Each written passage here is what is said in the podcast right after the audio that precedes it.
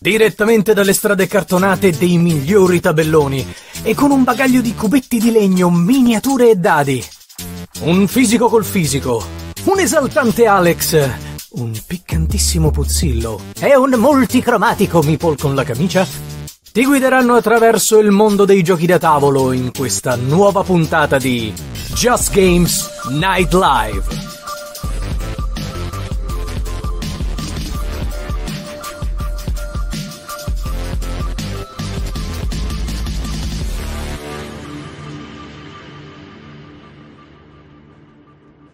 Eccoci qua.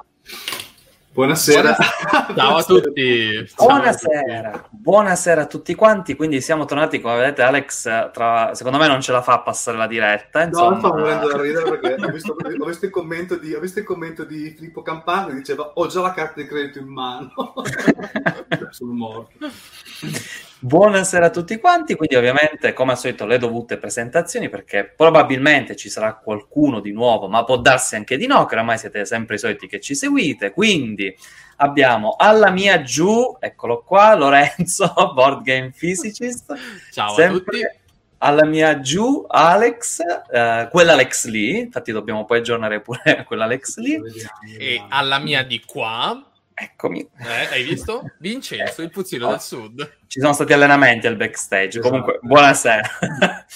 Buonasera a tutti quanti. Sì, vi abbiamo già ingannati perché purtroppo stasera Flavio non ci sarà. Anzi, in realtà annuncio proprio veloce, così leviamo, insomma, velocemente il dente. Flavio per tutto il mese di giugno si è andato in vacanza, quindi... questa diretta e la prossima le gestiremo soltanto noi tre, ma non vi preoccupate che torna, non ci ha abbandonato, non è passata la concorrenza, non è che ci odia, ma semplicemente poverino, finalmente si merita un po' di vacanze, quindi non ci odia, adesso vediamo se ci sfotte in chat. Esatto. Sì, secondo me poi passa, insomma, un pochettino a prendere. Carane Billy mentre sta succhiando il suo cocco, lì che sta accettando col telefono. Buonasera a tutti quanti. Mamma mia, quanti siete già che state scrivendo in chat? Siete tantissimi. Ciao Mattia. Hola, buonasera. Allora, ovviamente, come al solito le dovute premesse, vi ricordiamo di passare al canale unico, poi ovviamente lasceremo link finita la diretta, anche poi c'è il podcast, infatti salutiamo tutti gli amici che ci seguono dal podcast, ciao, grazie, anche se grandi, ci sentite. Grandi. Ciao ragazzi del podcast. Dalle vostre macchine. Sto salutando. Ecco, saluto. Quindi, insomma, come vedete, ci stiamo sempre a piccoli passi espandendo per cercare di venire incontro a tutte le richieste, perché quella del podcast c'è stata richiesta da parecchie persone, insomma. E quindi, per quanto riguarda le dirette, come al solito, noi ancora per un po' continueremo a farle sui canali principali, però l'idea è quella poi di spostarci tutti sul canale unico. Vediamo, insomma, la nostra idea di base è questa qui. Allora, siete veramente troppi, vi passo proprio... No, già Mauro Alemanno dice no, la Cerda, please. Adesso che hai detto così, stasera parliamo solo di La Cerda e chiamiamo pure il cercatore. Sarebbe stato impossibile. Che prima o poi verrà il cercatore come ospite, perché sempre, quindi bisogna dare un invito. La puntata sulla Cerda lo invitiamo, vi giuro, la puntata proprio quella sulla Cerda lo invitiamo. Oh, Marzia, ciao Marzia, buonasera, che poi parliamo anche di Catania, che insomma è tra gli argomenti stasera. Marzia, che visto che entriamo nell'argomento, so che ha perso di poco a Lisboa, da pochissimo. Aia. Non si parla di La Cerda, ricordo.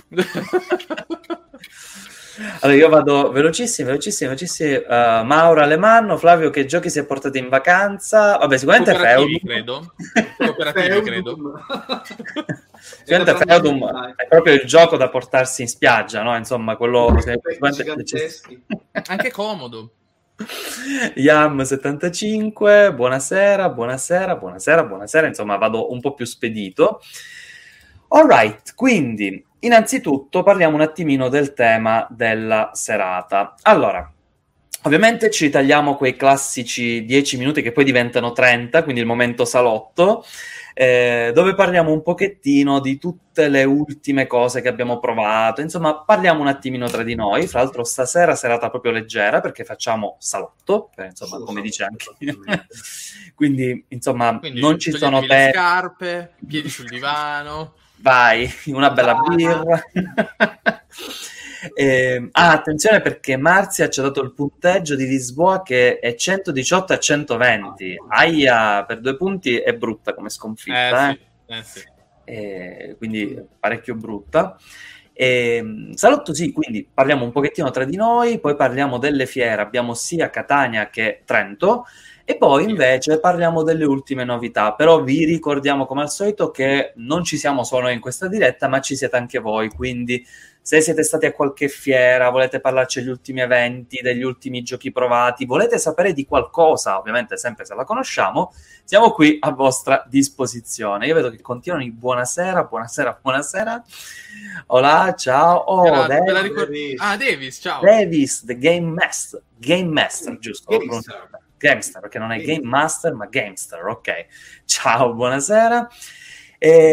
Allora, io partirei, giusto momento salotto, con quello che è praticamente stato il trend delle ultime giornate, che tipo a molte persone ha devastato le belotas, che sono le top 9. Avete visto che su Facebook c'è stata quell'esplosione di top 9, ma voi avete partecipato a questa top 9? Perché, allora, io non so Lorenzo, Alex e Flavio, ma io me ne sono tirato fuori. Non voglio sapere. Ben lungi da me queste cose. Ok. Anche se qualcuno me l'ha chiesta in privato, ha detto, ma quando è che la metti? Io ho detto, no, per favore, c'è un video fatto apposta e non mi rimetto a fare top 9, a fare ulteriori, insomma, classifiche. Però a questo punto vogliamo sapere, numero 1, se avete partecipato. Mi sa che Pier Gola ci c'è già, certo, cioè che lui mi sa che l'ha fatto, e vogliamo sapere quali sono le vostre top 9, o comunque, insomma, i vostri giochi preferiti che avreste sicuramente voluto mettere in una classifica del genere. Tra l'altro, ma perché top 9 e non top 10? Che, insomma, è quella che sia, no, penso che sia il formato che stanno sul 3x3, esatto, sì, esatto. Okay. Si può fare 9, 16, 25, ma non numeri non quadrati, non perfetti. Viene fatto da un sito, da un'app, insomma, ho visto che tutti quanti lo fanno mi sembra da un sito, quel Pub Meeple, una cosa del genere, ho dato una mezza occhiata. Si connetta al tuo account di Board Game Geek e poi vada, cioè, a farti cose. Io ho fatto una o 2 anni fa, la fece con un tool di Instagram. Quindi. Oh, Massimiliano Salemme, ciao. E fra l'altro una delle cose più carine è che giustamente qualcuno ha detto, ma aspetta, top 9, ma stiamo parlando di giochi divertenti, quelli che ho più giocato in assoluto. Cioè, ho visto che qualcuno cercava di crearsi più top 9, tipo farne, che ne so, 4 o 5 differenti.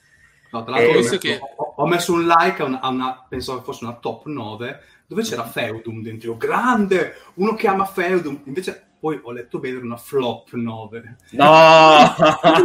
Mi ha risposto anche in modo un po', ho detto, madonna, cosa è successo? Cioè, magari ho detto qualcosa che non va, poi ho letto flop, ok, perfetto. Io su uno che aveva messo nella sua flop 9, aveva messo On Mars, ho messo solo un commento. Okay, si scrive top.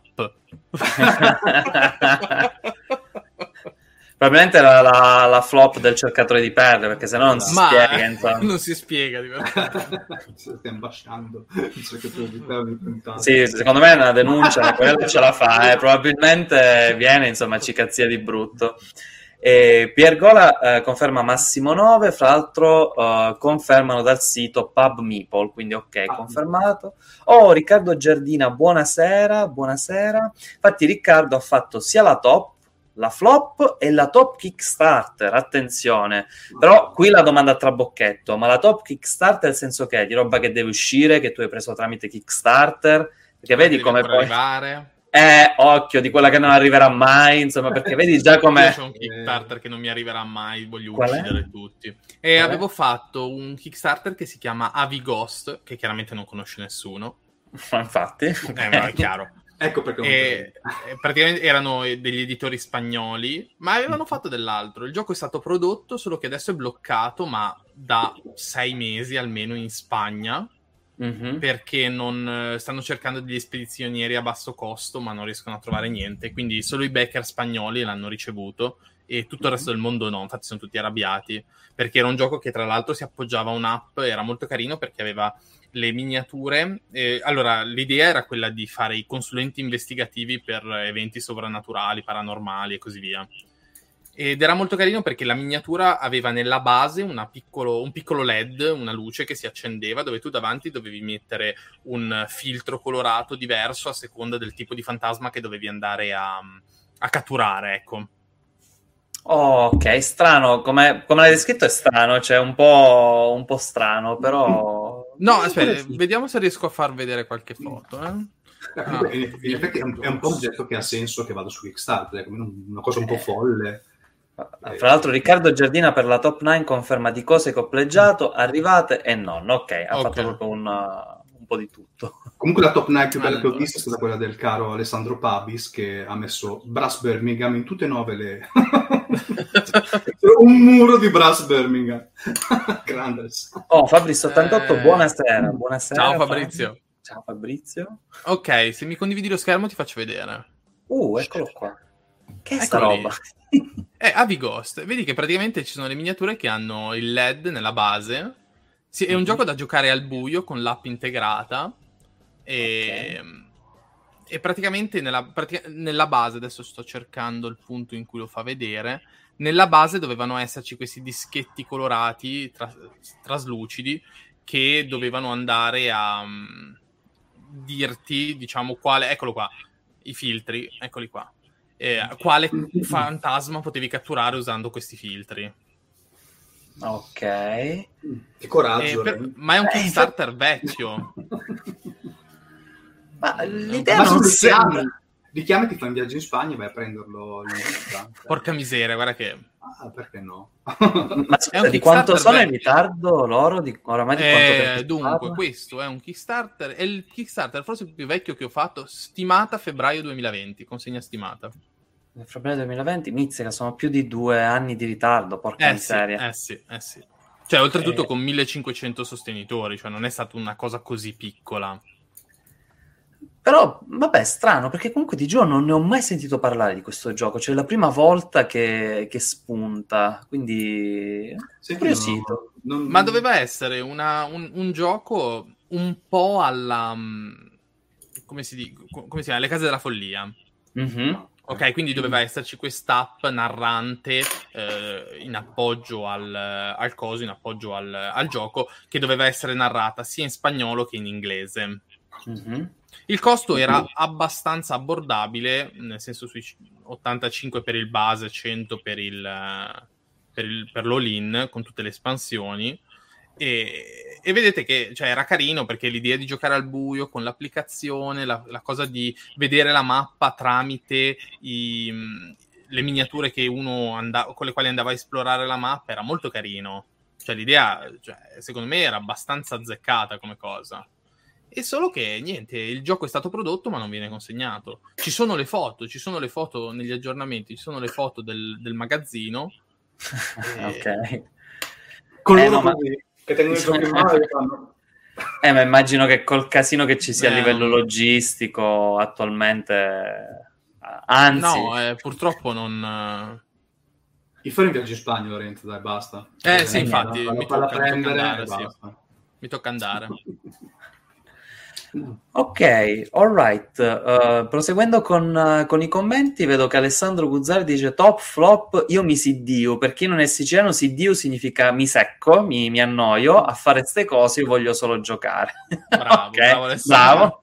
Bravo. Concordo. Pier Simone Fontana, buonasera.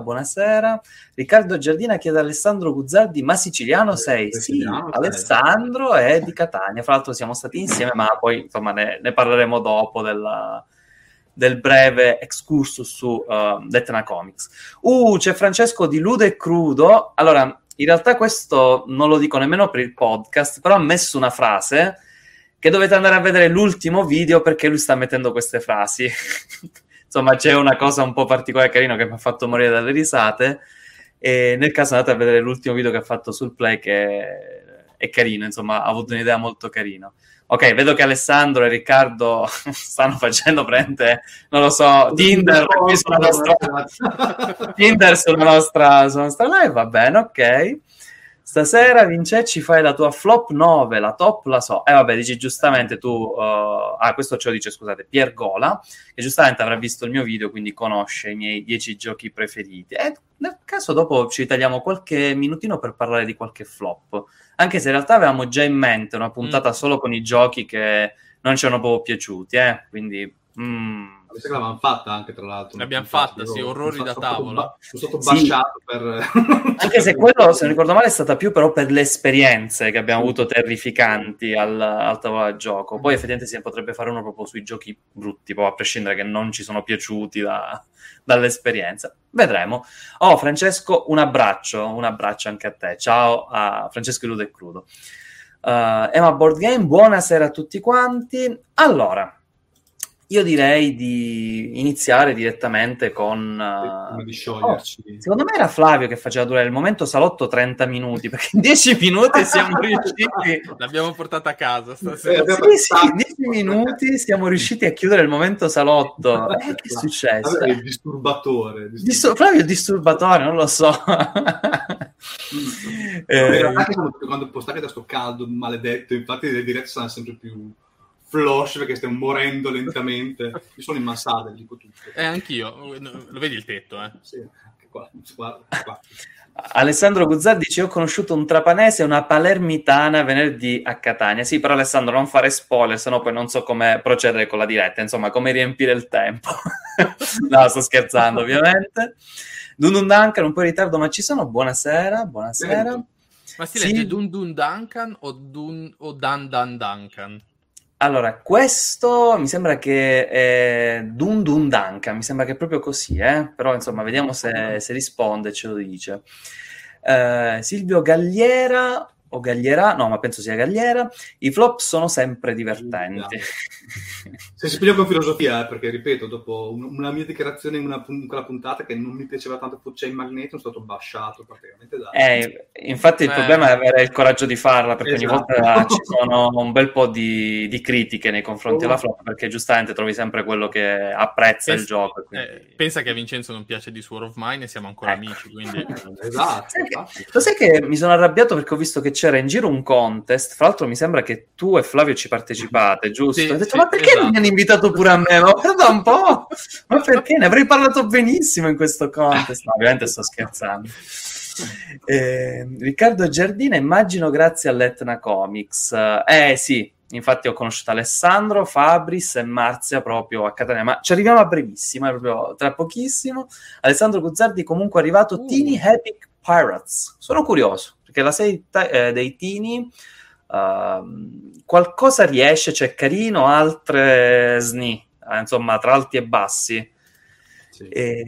Fabris 88 Picciotti, Ndasamo, allora Ndasamo è proprio intasare, cioè stanno facendo spam nella chat e tra un po' li banniamo tutti quanti. Ok, no, ovviamente scherzo. Andiamo un po' più veloce. Riccardo Giardina dice: avete notato che le flop 9 sono più commentate alle top? Guarda un po', è normale. Anche è tipo, uno dei miei video più commentati è proprio quello di This War of Mine, oppure il video che fece promozione e recensioni. Insomma, te la dice un po' lunga, va, su cosa la gente vuole commentare. E poi che tutte le volte commenti proprio di rabbia, e invece sarei curioso di capire perché questo gioco non piace a una persona. Cioè, sarei curioso, ecco, più che arrabbiato con quella persona. Però, sì, infatti la cosa interessante è cercare di capire il motivo per cui a quella persona te l'ha messo quel gioco della flop, l'ha criticato, non tanto per andare lì e dire, che ne so, questo gioco, ma perché ti ha fatto schifo, è un capolavoro, non capisci niente. Che dobbiamo fare? Allora, c'è Alessandro Tenebro. Ciao Ale, buonasera, un saluto veloce. Piero Ciaccia dice: dovreste fare una puntata con i migliori board game tratti da film, fumetti e cartoni. Questa me la segno, perché è una buona idea. Vai, io tanto lo metto comunque tra i messaggi importanti. Io sono analogico. Pier Gola, ok, concordo. Davis, mi sa che per Alex c'è una domanda di Carnegie, gira meglio in 2, 3 o 4? No, perché ho fatto tutti i player count finalmente in quel gioco, ho giocato tutti i player count, quindi ieri sera ho fatto una partita in 4. Una, quindi vabbè, non è che sia un giudizio, dovrei farne altre ancora, vorrei farne altre. Non lo so, in 4 io l'ho trovato, cioè abbiamo fatto pochissimi punti. Cioè solitamente si finì in 2, in 3 si finiva a 110, 115 punti, invece siamo arrivati a 60 punti, 70 punti. E non lo so, devi tanto reagire e molte volte, cioè, è più difficile tenere d'occhio gli altri. E quindi alcune volte ti perdi le azioni. Mentre in 2, ad esempio, ha il difetto che c'è il tabellone che è completamente coperto da dischetti di altri colori, dal bot, e quindi sei un po' forzato a fare alcune cose. Però almeno puoi tenere d'occhio l'altro giocatore, quindi giochi sull'altro. In 3 c'è quella... Per me il player count perfetto è 3 giocatori. Ok. Quindi, ma perché sono riuscito ancora a provarlo. In 2 è troppo statico, cioè diventa troppo fermo. Perché tu copri con 18 dischetti le donazioni e alcuni spazi della mappa, e quindi trovi la mappa che è non completamente coperta, ma quasi, e sei costretto a prendere delle strade, mentre alcune donazioni sono coperte e quindi sai che poi non potrai mai farle, devi puntare per forza su altro. Anche in 3 giocatori c'è un mini bot che ti va a coprire alcuni spazi, ma sono molti di meno, e dà meno fastidio. In 4 non si copre niente, però in 4 è troppo caotico. Neanche, proprio da quell'idea che veramente se non fai un'azione che, cioè, dico, io quell'azione che se faccio questa azione dà fastidio a lui, ok, però poi agli altri dà fastidio? No, cioè, fai fatica a giocare sugli altri, quindi perdi alcune azioni e fai meno punti. Per ora, una partita, quindi beneficio del dubbio, ne faremo altre. Anzi, Davis, se vuoi. Quindi per adesso migliore configurazione, 3 giocatori, insomma. Per ora 3, sì, migliore. Anche se in 2 funziona molto bene, però in 3 secondo me è quella perfetta. All right, Pier Gola dice, chiede, possiamo fare domande? Certo, in realtà dovete, cioè queste dirette le facciamo proprio per voi, per cercare di rispondere a più dubbi, curiosità, informazioni e quant'altro, insomma, quindi sono fatte proprio apposta. Riccardo Giardina dice, sì, ma infatti io ho visto un barrage nelle flop e mi incuriosiva il motivo, poi se ha brutti gusti, pazienza. Guarda, allora, per i gusti non ti so dire, però forse potrebbe dipendere dal fatto che questa persona non apprezza i giochi punitivi, perché barrage, se si sbagliano le prime mosse, probabilmente si giocare. Sì, si è fuori. E anche non ha una scalabilità tra le migliori, insomma, è un gioco da giocare in più giocatori. Insomma, in 2 non è proprio il top. Alessandro dice, però la top è Duck Deal. Ogni tanto arriverà anche quello. Intanto sto tutorial, il video è come gli stregoni, arriverà quando deve arrivare, insomma, quando arriverà poi sarà il momento top. Dundunanka dice, comunque una cosa va detta, la cosa più bella dell'Etna Comics è stato l'angolo progetto Eden. Ok, allora tra pochissimo ci arriviamo, perché poi ne voglio riparlare di questo progetto Eden, che è stato effettivamente molto bello. Yam 75, io ho provato un gioco venerdì che di dritto è andato primo nella mia flop, Hidden Leaders. Allora sì, effettivamente ne abbiamo parlato oggi nei commenti del mio video, e ho visto che a te proprio non ti aveva convinto, però dopo ne riparliamo, perché era una delle novità di cui volevo parlare stasera, quindi se aspetti un po' dopo le fiere ne riparlo di Hidden Leaders, perché così chiariamo meglio alcune cose, però mi sembra di aver capito qual è il tuo punto di vista. Alessandro Guzzardi, ho visto Carnegie, Etna Comics, ma €80 è francamente troppo. Io perché non ce l'ho? Per quel motivo lì. Perché non donate a Lorenzo per il sociale, esatto. Se no era già, insomma, a casa sua, sì, ve lo ricordiamo. In realtà è un gioco anche longevo, perché poi non so se nell'edizione normale, retail, ci sono varie teste di donazione, dipartimenti nuovi, c'è un sacco di roba volendo. L'unico neo forse la mappa, ma puoi vincere una partita facendo 120 punti non giocando sulla mappa, giocando solamente su donazioni, dipartimenti e altre cose. Quindi per me è un gioco valido, è un gioco molto valido, ovviamente di €80 non è che costa poco. Tra l'altro vedo che qualcuno, tipo Dun Dun Dunk, dice che Carnegie alla fine non l'ha convinto, l'ho lasciato lì, soldi risparmiati. Vabbè, è una questione di gusti. A me nemmeno ha convinto tantissimo, quindi ci mancherebbe. Alvaro Todini chiede: ciao ragazzi, ciao, cosa ne pensate di Super Fantasy Brawl? Voi due l'avete provato? Perché io non l'ho mai giocato. No, perché a me non piacciono tanto gli skirmish. Arena si fa botte. Dovrebbe essere una sorta di MOBA, se non ho capito male, mi sembra. Sì, sono due fazioni che comunque combattono in questa arena, ci sono degli obiettivi comuni da compiere, comuni insomma, chi fa gli achievement per primo li vince, fa dei punti. E niente, si fa botte di brutto. È veramente un'arena, veramente figo. Mi è incuriosito perché ne hanno parlato in tantissimi proprio bene, cioè ne parlavano molto molto bene, però ahimè non sono mai riuscito a provarlo. Insomma, spero di riuscire a recuperare in futuro. Vieni a Forlì, lo faccio provare. Ok, vai, andata. Ha delle miniature grandi come un braccio praticamente. Alessandro Guzzardi chiede: ragazzi, che ne pensate di Cry Havoc? Ieri guardando un articolo della Tana sulle migliori uscite del 2016 mi è incuriosito, avendo vinto il magnifico di quell'anno, ma ho letto pareri contrastanti. Voi due l'avete giocato? L'avete provato? No, io avevo l'intenzione di prenderlo perché chiaramente l'ambientazione è un po' fantascientifica, futurista e così via, però poi ho visto che in realtà l'ambientazione è molto appiccicata, è un gioco di controllo territorio, maggioranze e così via, e allora l'ho lasciato lì, non l'ho preso, non mi ha convinto. Ok, allora io l'ho provato, l'ho giocato, ci ho fatto pure parecchie partite, mi piace tanto, così rispondo sia a voi che ad Alessandro. Allora, il gioco è della tipologia Dudes on a Map, quindi insomma tipo Lord of Hellas, Blood Rage, giochi con miniature su mappa. Però questo, tra i vari giochi, è il più German. Può ingannare tantissimo sia per l'ambientazione che per le miniature, ma in realtà è veramente tanto German, ed ha pure una componente abbastanza carina di deck building. Se non ricordo male, il combattimento è completamente deterministico, e a me piace. Ho recuperato pure l'espansione. L'unico problema, Alessandro, è che Cry Havoc va giocato in 4 punto. Cioè di meno non rende granché, perché poi la simmetria tra le 4 fazioni va a funzionare molto bene se ci sono tutte e 4. Se mancano alcune, per quanto ci siano le configurazioni standard, non è proprio il top. E fra l'altro, velocemente, Riccardo Giardina dice ad Alex: no Alex, per avere gli altri dipartimenti devi comprare l'espansione, che sono altri 20 euro, e quindi per avere la versione simil Kickstarter devi spendere sui 100 euro. Boom!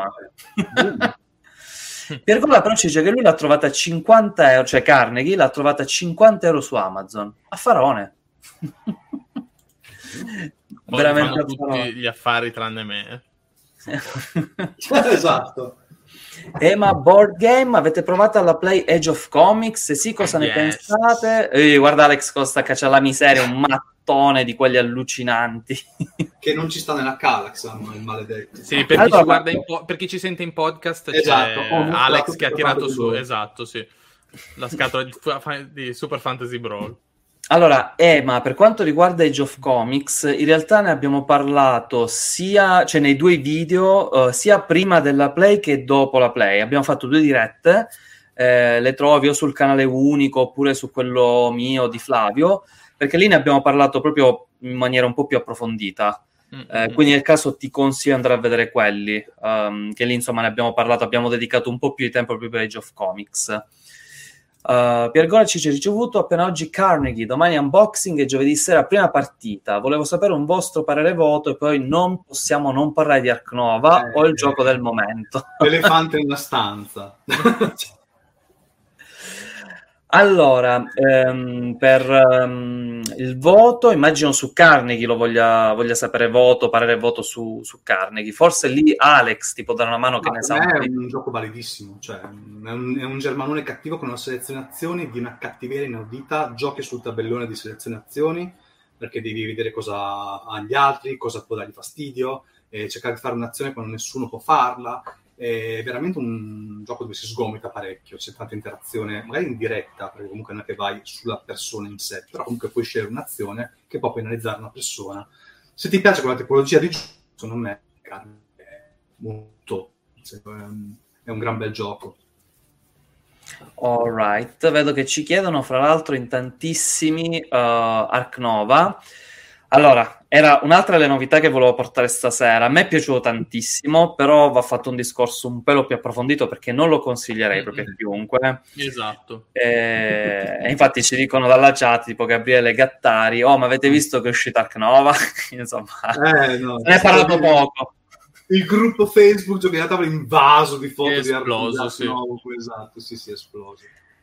All right, allora, io ne approfitto per parlare velocemente di dell'Etna Comics, non voglio rubare troppo tempo perché comunque, insomma, vi voglio parlare solo velocemente della fiera, così poi parliamo anche di Trento e delle novità. E per quanto riguarda Etna Comics è stata un'esperienza SNI, nel senso che mi ha fatto piacere andarci, però tra il caldo che si moriva, e la struttura, le ciminiere se non ricordo a Catania, è stato un delirio perché c'è questa vecchia fabbrica che loro hanno risistemato per inserire all'interno una fiera ed era incredibilmente labirintica e caotica. Fra l'altro mi hanno detto vacci venerdì perché non c'è tanta gente, altrimenti sabato e domenica muori perché ce ne sono troppe. E anche venerdì c'era il macello più totale, non si capiva nulla. Il venerdì perché le fiere sono prese d'assalto, se gli altri anni... Ma questa qua fai conto che c'era già da mercoledì, cioè sono 5 giorni di fiera e a saperlo io sarei andato probabilmente mercoledì perché forse era veramente il giorno insomma più tranquillo. E infatti Riccardo Giardina mi conferma che le ciminiere è un vero labirinto, pensa se ci andavi di sabato. No, ma mi fido perché già venerdì è stata devastante.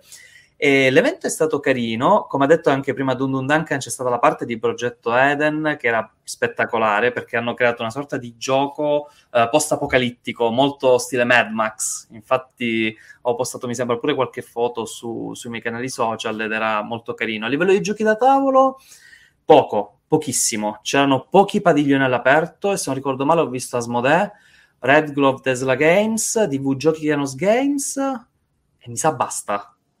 Io non ricordo di aver visto altro. C'era giusto qualche tavolo lì, dimostrazione, forse c'era la Tana dei Goblin lì, qualche associazione locale. Ovviamente ho incontrato un sacco di amici che mi seguiva al canale, insomma li saluto tutti quanti e abbiamo passato pure una serata insieme ad Alessandro Guzzardi con 10.000 Z perché sennò ogni volta mi cazzia, Marzia e Fabris 88 Fabri. Ah, grande. Abbiamo fatto una serata molto molto carina girando per Catania e hanno scoperto quanto io sia timido in realtà, cioè nella vita vera quanto sia timido rispetto a queste dirette, però insomma è stata una serata molto molto carina. Francesco Spagnolo, ciao, lo so che c'eri pure tu a Catania e non so nemmeno se ci siamo incontrati, renditi conto come sono messo male, perché quel giorno è stato il delirio più assoluto.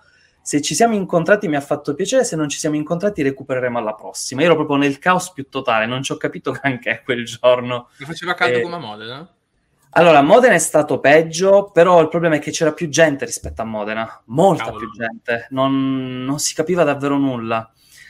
E quindi breve reportage di Etna Comics, insomma chiuso veramente in 5 minuti. Ovviamente poi insomma c'erano altre cose come fumetti, cosplay, videogiochi e tant'altro. Sì, forse perché c'è tanto di oltre ai giochi, sono tante cose, quindi c'è più gente per anche altre cose. Sì, effettivamente la parte dei giochi da tavolo era proprio striminzita, proprio ridotta all'osso. Fra l'altro molti che sono andati lì tanti anni si sono lamentati proprio perché prima la parte dei giochi da tavolo era molto più estesa, cioè ricopriva una zona maggiore.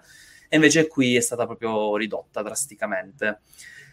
Prima di passare a Trento rispondo velocemente a due domande. Un po' di commenti, infatti, che c'erano. Yes. Allora, Simone Fiorini. Ciao ragazzi, ma di Circadian's Chaos Order Plus più First Light seconda edizione sa qualcosa? Date, versione neghita? Allora, Simone, ti faccio uno spoiler, lo facciamo qui in diretta. Io sto collaborando anche se in minima parte proprio per la traduzione italiana, quindi ci sarà Chaos Order più First Light e proprio oggi l'autore di Chaos Order mi ha confermato che nel futuro Kickstarter che faranno, dove ci sarà anche una mini espansione di questo Chaos Ordine, cercheranno anche di inserire la traduzione italiana in italiano. Quindi sì, ci sarà, mal che vada rilasceranno il PDF gratuitamente, ma non penso, perché comunque il loro obiettivo è proprio quello di, con la seconda campagna, di rilasciare tutto il materiale stampato in italiano. Quindi per adesso lo si trova solo in inglese, ma l'estate dell'anno prossimo, almeno l'autore mi ha dato questa data, meno che non c'erano slittamenti, ritardi, estate dell'anno prossimo lo avrete in italiano. Lo so che c'è un po' di più da aspettare, però almeno arriva, insomma, almeno c'è. Allora, recuperiamo anche i commenti. Riccardo Giardina dice bello Ark Nova. Enrico Beons Belloni, siete riusciti a provare Bitoku? Esteticamente sembra splendido, ma di difficile lettura. Qui non so se voi l'avete provato, io no. Allora, io l'ho provato su digitale e ho fatto una partita, quindi proprio un'impressione proprio a caldo. E il gioco in realtà, sì, il tabellone è un capolavoro, molti dicono che è una buellata bestiale, però io sono un fan di Miyazaki, quindi mi ricorda molto Miyazaki come tipologia di disegni.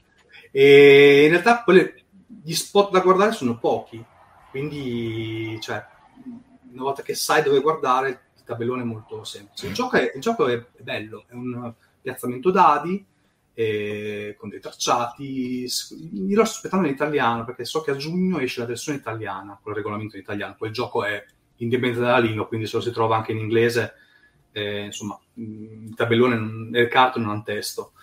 Ho fatto una partita e vorrei farne altre, perché secondo me è un gioco che merita tanto, è veramente un bel gioco. A Modena non ho avuto modo di provarlo perché il tavolo era camperato di continuo, e quindi live non l'ho provato. In digitale ho fatto qualche turno e mi è piaciuto molto, lo sto aspettando in italiano. Infatti Filippo Tuzzi risponde proprio al commento di Enrico dicendo: inizialmente è confusionario per via dello sfondo molto carico, ma personalmente dopo 2 o 3 partite lo sfondo nemmeno lo vedi. Gran bel gioco se ti piacciono i puzzle di azioni. Tra l'altro mi sembra che in molti lo hanno paragonato a uno dei vecchi giochi di Feld, dove insomma qualsiasi cosa fai ottieni punti vittoria, tipo una bella insalatona di punti, e si gioca molto sui dadi, sulla personalizzazione dei dadi. Così ho letto, poi non l'ho provato, quindi non saprei. Mi manca. Mi ricordava più un gioco alla Tascini, più una cosa... Ah, più sei Tascini? Sì, più sei Tascini. Sì, anche se proprio il dado in sé lo usi per effettuare le azioni. Anche lì la potenza del dado poi ti fa fare certe azioni o meno. C'è lo spostamento del dado oltre il fiume che ti fa fare un'azione aggiuntiva. Il dado è usato molto bene. Poi ci sono vari tracciati, anche lì ovviamente tessere che prende per agganciarle, fare dei punteggi. Sì, i punti piovono un po' da tutte le parti, però non tanto fermo, più un T-Games, mi ricordo. Infatti mi piace per quello, forse. Sono fan dei... Ok, Claudio Pagni fa una domanda, ma questa mi sa che è rivolta più a voi. Ho circa un centinaio di titoli. Voi che tipo di applicazione, insomma, di mobile usate per conservare i giochi? Ah no, scusate, mobile. Io metto quanto sono pronunciato. Avevo letto mobile, ti giuro. Che mobile, ok, che mobile. Ok, Calax. No, quindi Calax, voi Calax? Tu sì. Pure Lorenzo Calax? Lorenzo mi sa che è andato, vedo un fermo immagine ma non ce l'abbiamo. Okay. È bello lì. Abbiamo perso anche lui, Vincenzo, perfetto. Allora. Ok, allora lo caccio un attimo e poi quando vuole rientra senza problemi. Calax, io uso Calax. Quello. Anche perché so che alcuni produttori di giochi stanno lavorando con le scatole, non sul Fantasy Brawl, ma alcune scatole le fanno proprio apposta per il Calax. Quindi. Sì, io utilizzo invece, cioè almeno ne ho fatto fare uno su misura da un falegname, però a saperlo prima dei Calax probabilmente avrei preso uno di quelli perché sono estremamente comodi. Ok, poi vabbè, Francesco effettivamente spagnolo conferma che faceva caldissimo. Infatti Riccardo Giardina dice che l'Etna Comics è più simile a Lucca che a Play, confermo, ma giustamente infatti qua vedo che anche ad esempio Alessandro sì, deludente la parte dei giochi da tavolo, e conferma anche che gli altri anni a Etna Comics c'erano più editori, più giochi. Sì, effettivamente è stato un po' snobbato. Orom e basta, ok, Orom e basta. No, io Circadians l'ho presa adesso in inglese. Allora, purtroppo questa cosa è stata pensata in realtà da poco, perché inizialmente non era stata pensata una traduzione italiana, si cercava un editore, però non si è riuscito a trovare l'editore, quindi... Oh, riecco di qua, Lorenzo. Eccomi, abbiamo trovato la responsabile della caduta di internet. Ah, amore. Ok.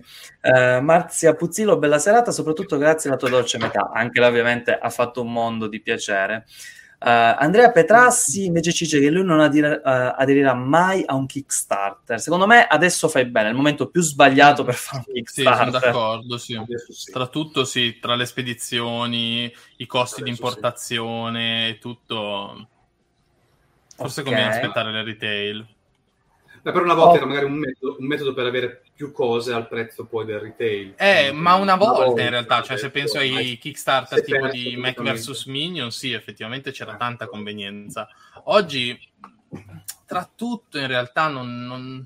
Cioè, tra anche poi le offerte che fanno i vari siti, no? Senza citarne uno in particolare, il Kickstarter non è più così conveniente. Il Kickstarter è diventato una vetrina. È un pre-order.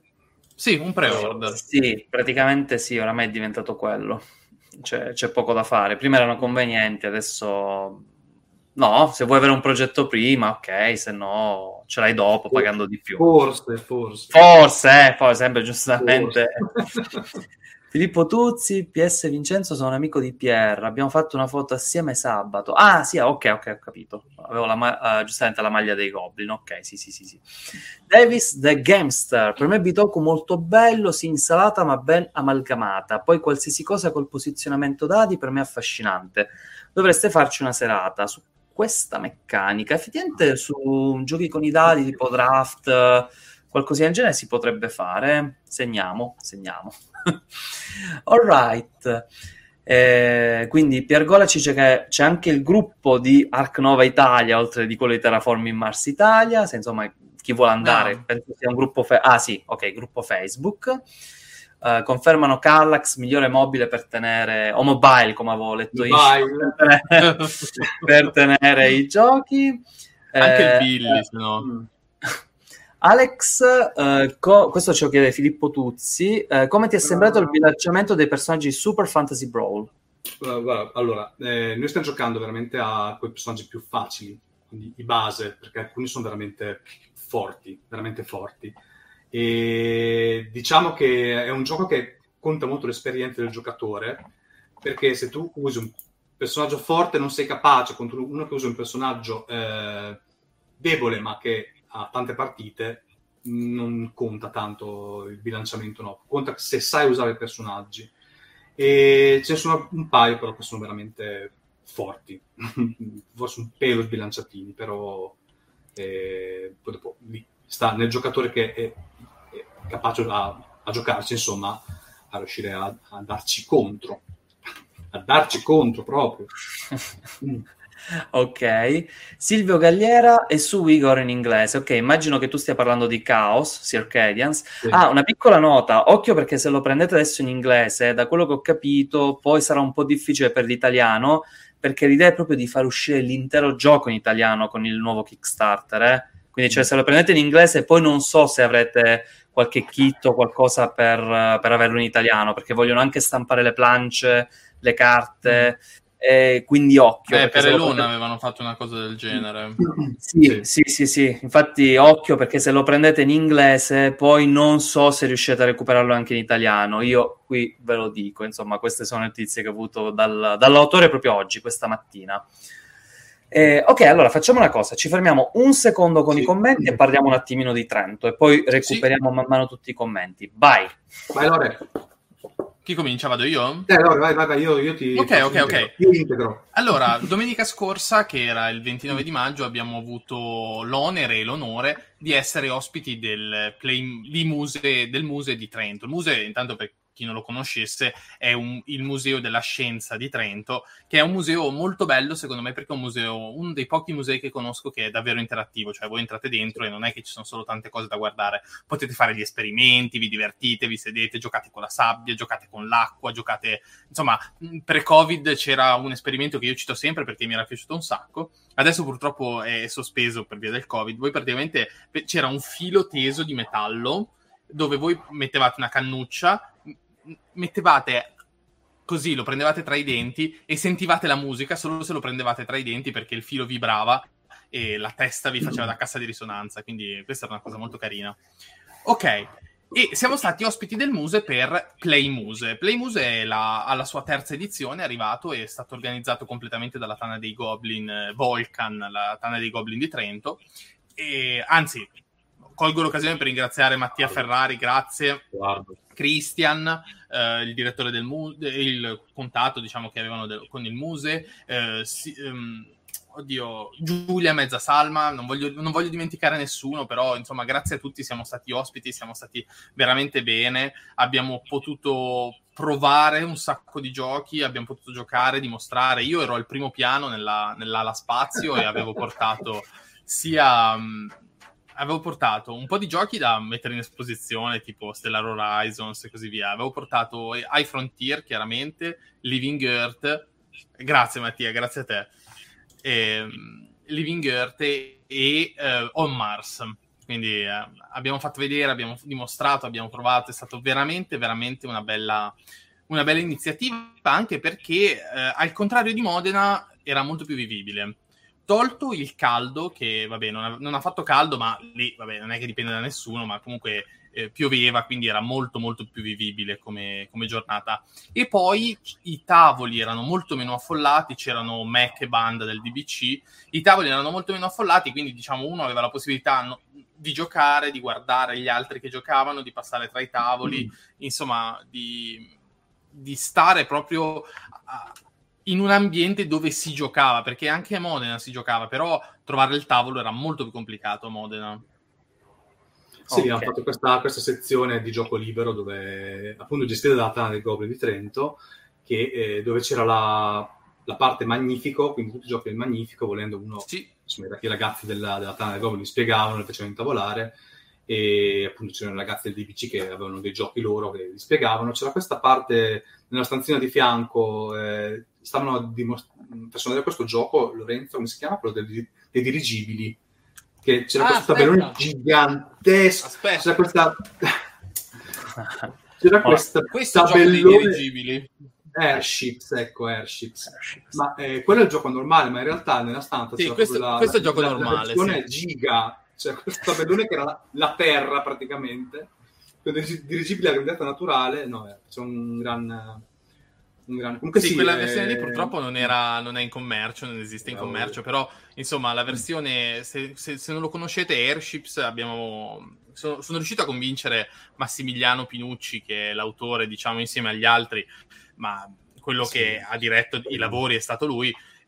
Sono riuscito a convincerlo a venire lì a Trento, perché Airships è un gioco dove voi guiderete appunto dei dirigibili con delle navi di supporto, ognuno da una nazione diversa, nella conquista del Polo Nord. E quindi avete questo tabellone che, cioè, già nella versione base è grande, perché ripeto, cioè, non so se purtroppo in podcast non si può vedere, però le dimensioni della scatola, adesso io non so se...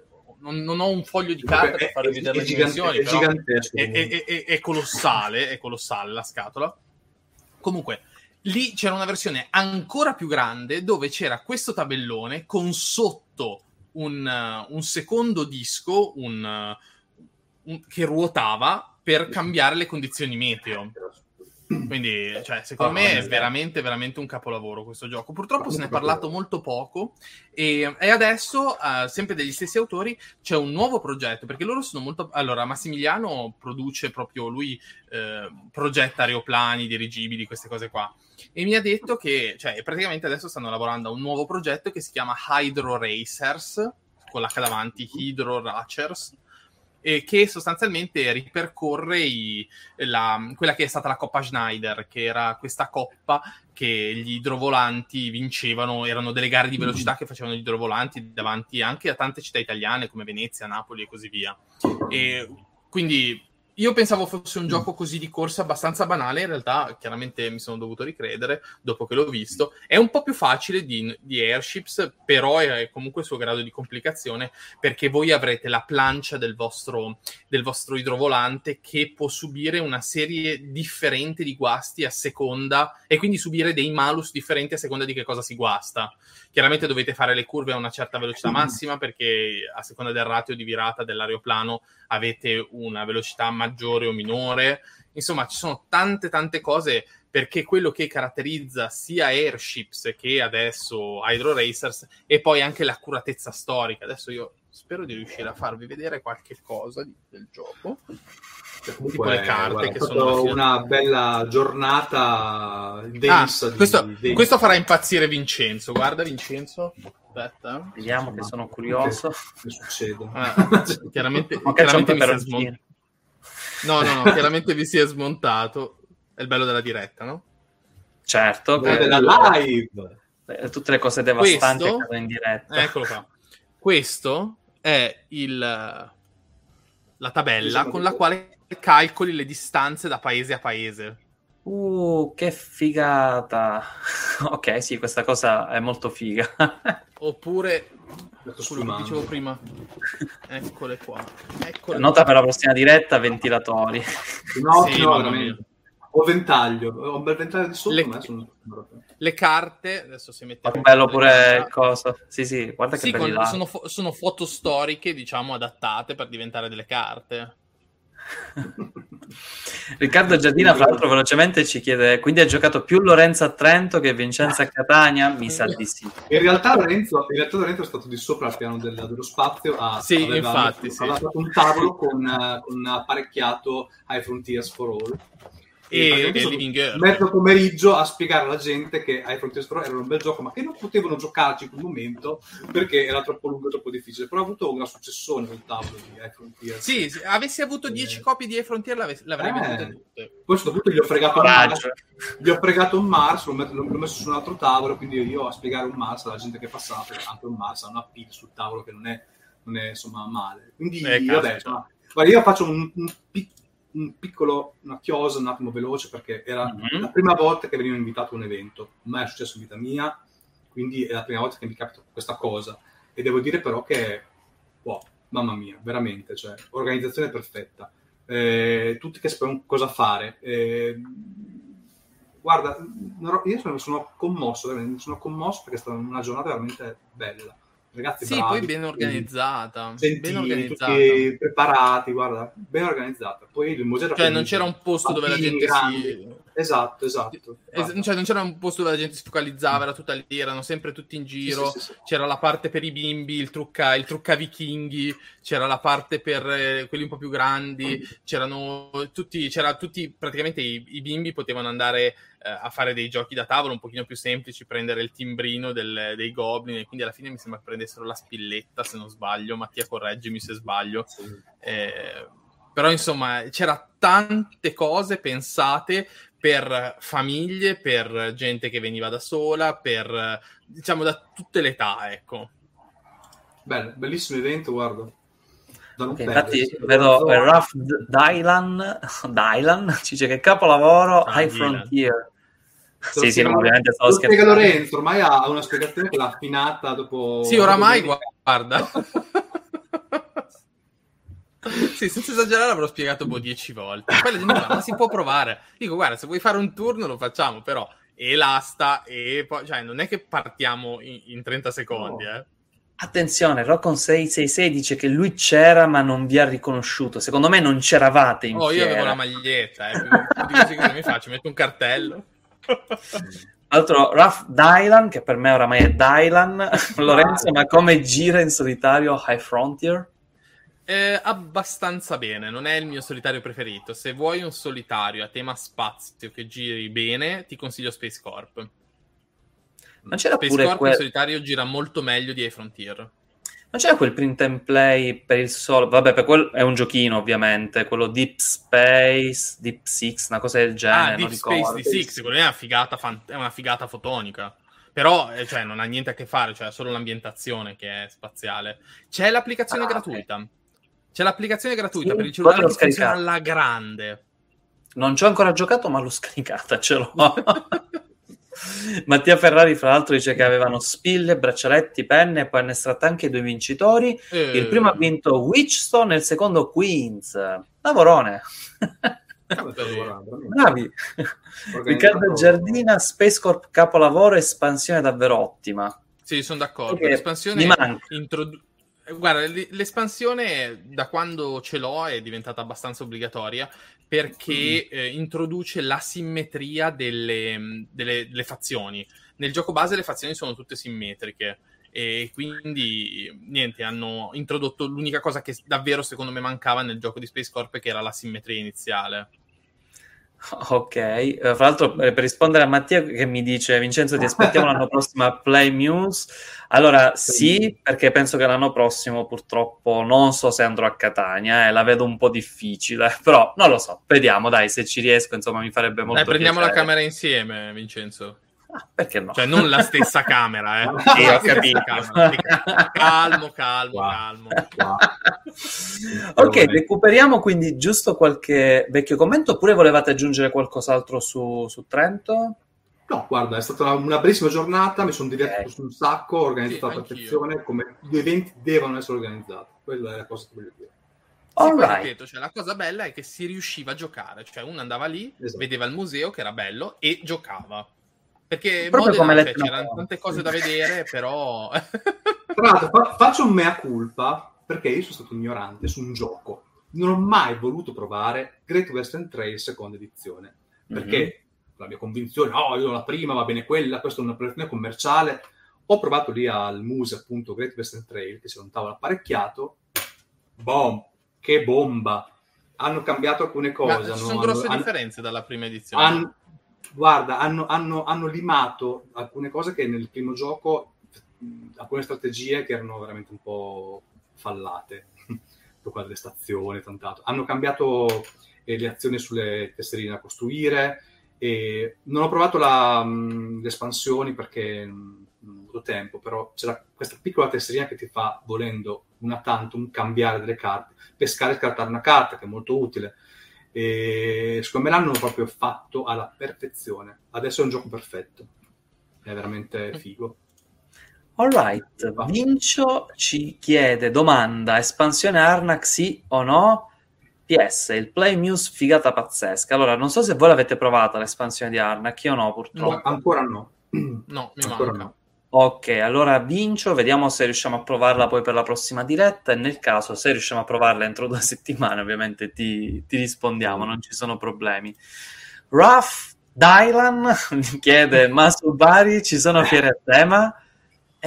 Bisognerebbe chiedere ad Alessandro, Alessandro Tenebroscura, perché mi sembra che lui è di Bari. Esatto. E gli eventi li conosce un po' tutti. Nel caso, se ci segue, diccelo Alessandro, se ci stai ancora seguendo, rispondi tu, perché purtroppo io su Bari non sono preparato, non so voi. No, perché ci passo solo l'estate in Puglia, poi per il resto sono... Anzi, lo dico, se qualcuno della chat quest'estate c'è, io dovrei essere giù da metà luglio a metà agosto nella zona a sud di Taranto. Chi sta qua? Chi sta qua? Tutti in vacanza andate.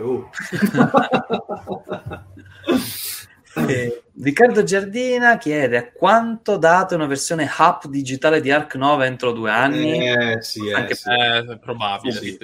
Tra l'altro non so, uscirà anche altro. Per me uscirà anche delle espansioni sicuramente. Cioè, da un anno è abbastanza facile far uscire delle espansioni. Sì, un po' come per Terraform. C'è parecchio terreno fertile per espansioni su Ark Nova. Secondo me ne uscirà un bel po' di roba, visto anche il successo del gioco. Preparatevi. Pier Gola, ultimo Kickstarter fatto in gruppo per risparmiare sulle spese è stato Autobahn, terminato tra poco. Cosa ne pensate? Mi sembra che ne aveva parlato un po' Flavio, forse anche tu Alex. L'avevamo provato in digitale. Mi sembra che se recuperi la diretta prima, quella che abbiamo fatto post play o quella ancora prima, Flavio ne ha parlato, perché lui è quello che l'ha provato un po' di più rispetto a noi. O almeno non so se poi Alex o Lorenzo hanno approfondito un po' di più. Due partite, quindi... purtroppo no. È un'impressione di un gioco valido, molto valido. L'unico mio dubbio sulla mappa, che è sempre quella, e non so, però anche in barrage la mappa è sempre quella, però è un gioco della Madonna. Quindi bisogna vedere un po' come gira, insomma, con le varie espansioncine che ha dentro il Kickstarter. E comunque il gioco non fa una piega, veramente bello. Sì, infatti pure Flavio ne parlava molto molto bene, sì, dicendo che gli è piaciuto davvero tanto. E sì, Simone... questo dubbio della variabilità al setup.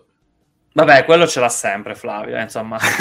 Oramai qualsiasi gioco, ma questo gioco manca di longevità, variabilità al setup, oramai...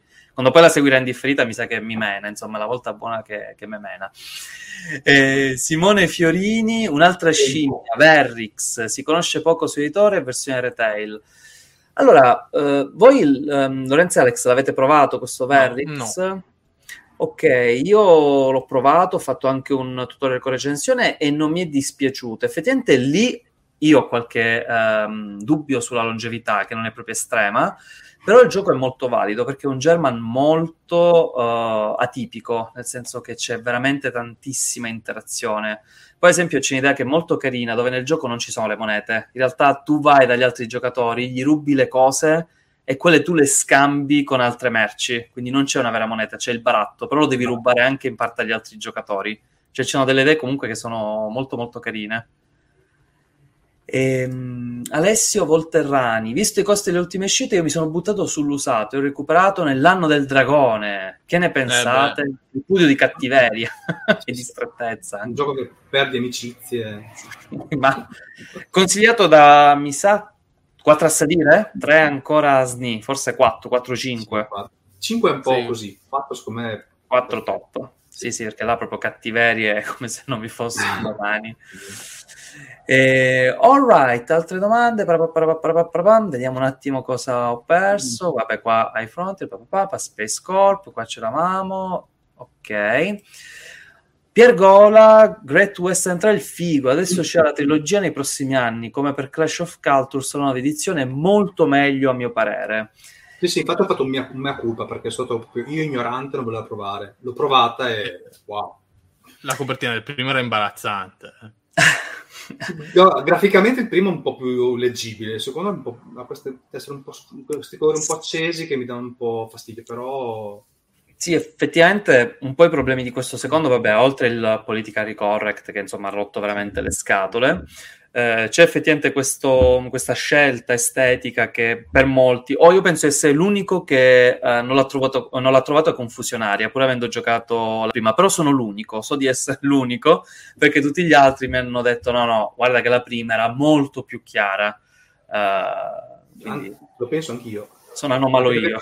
No, è perché alla prima ho fatto una valanga di partite, quindi sei un po' abituato a vedere certe cose, quindi essendo abituato poi dopo passare al nuovo un po' ti stordisce, però poi hanno tolto anche, vabbè, i banditi, hanno tolto la fila superiore che erano le tende una volta, che ti facevano perdere monete perché non le prendeva nessuno, quindi ora non perdi monete ma ne prendi poche. No, guarda, hanno fatto degli aggiustamenti veramente intelligenti, adesso è un bel gioco.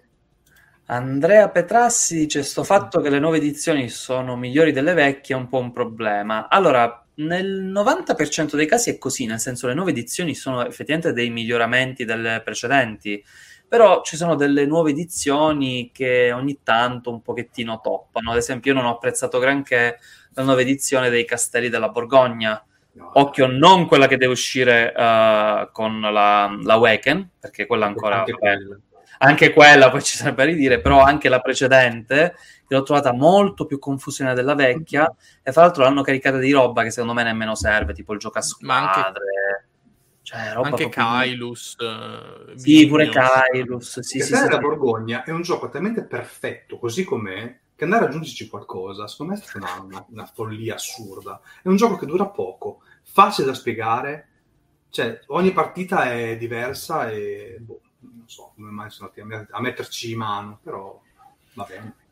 Tra l'altro Filippo Tuzzi dice: Verix provati dei carine, ma secondo me la battaglia interrompe troppo a lungo il turno di gioco qualora qualcuno decide di non unirsi. Allora effettivamente le battaglie, le prime, quando non si conosce ancora bene il gioco, sono un po' lunghette, però poi se si va un po' più spediti qualcosina si recupera. Però sì, secondo me, cioè, hai ragione, un po' effettivamente vanno a distruggere il flusso di gioco, perché di base è un gioco comunque abbastanza veloce. Rock on Sixth 666 dice: A Search for Planet X, cosa ne dite? Cosa mi dite? Voi l'avete giocato? Lo conoscete voi? No. È un deduttivo. Me ne hanno parlato molto bene. Vai tu. No, io l'ho solo visto, e quindi parlamene tu, perché non l'ho mai giocato. No, io diciamo ecco perché non lo conosco, è deduttivo. No, mi sono sentito la spiega, non ho avuto modo di giocare. È forse uno dei migliori deduttivi però che ho visto. C'è l'applicazione, quindi vabbè, non devi essere allergico ai giochi con la app, però praticamente l'idea è quella di riuscire a trovare questo pianeta andando ogni volta a eliminare un settore, una parte della mappa che tu vai a guardare con il telescopio. È molto molto carino, cioè secondo me non è un giocone, diciamo, di quelli da... pesanti, cioè lo puoi proporre a un pubblico anche abbastanza vasto, secondo me. Sì, effettivamente mi incuriosiva proprio questa cosa che viene definito uno dei migliori introduttivi per quanto riguarda i deduttivi, proprio i giochi di deduzione. Sì, dicono che l'app sia perfettamente integrata, però devo provare, quindi vedremo, anche quello vedremo un attimino. Francesco Palmitesta dice: a proposito di Kickstarter, è in scadenza il board game di Batman Gotham City Chronicles, terza stagione. Porca miseria, nome lunghissimo. Mi attira molto la ristampa della prima edizione, ma non so se può meritare. Io non l'ho mai giocato, voi? No. Ne ho sentito parlare bene, però sì, in realtà tra il prezzo e tra che non amo proprio quella tipologia di giochi, non ti so dire altro, insomma... Purtroppo non ti sappiamo dare una mano. C'era su Batman che era uscito, che avevo messo il pledge, poi alla fine l'ho tolto e mi mangio le mani, quello di Animated Series. Quello sul cartone animato di Batman, che a oggi rimane il mio cartone animato preferito in assoluto.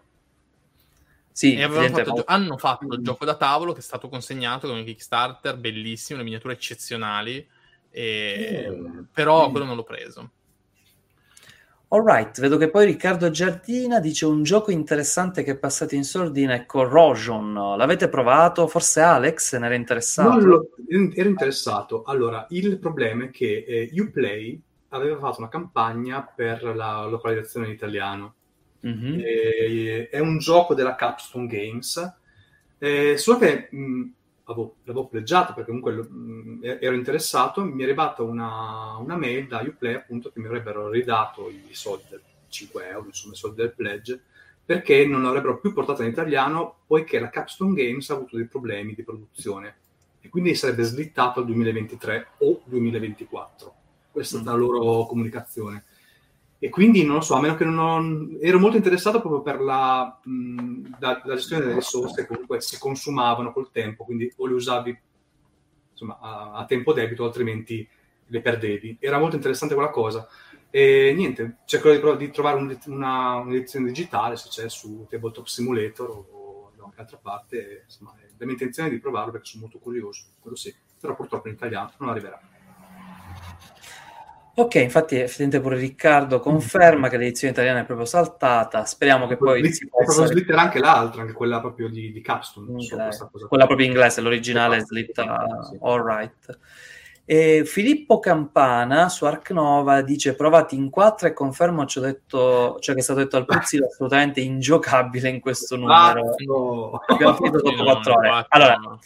facciamo così, recuperiamo Ark Nova, visto che comunque si voleva parlare un po' delle ultime novità provate, e fra l'altro mi sembra che su Ark Nova siamo tutti e tre abbastanza preparati, quindi ne possiamo parlare. Ci sono.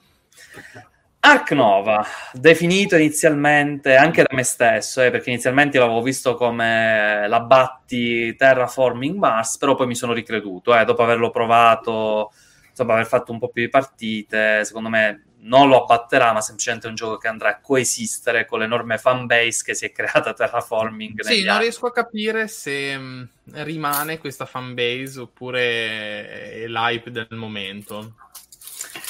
Allora, ma tu dici per Ark Nova? O per sì. Ok, no, beh, Terraforming c'è da secoli oramai in top 50. Sì, perché quello penso sia intoccabile. Guarda, per me Ark Nova sì, continuerà, perché allora, praticamente cosa hanno fatto? Almeno questo è il mio pensiero.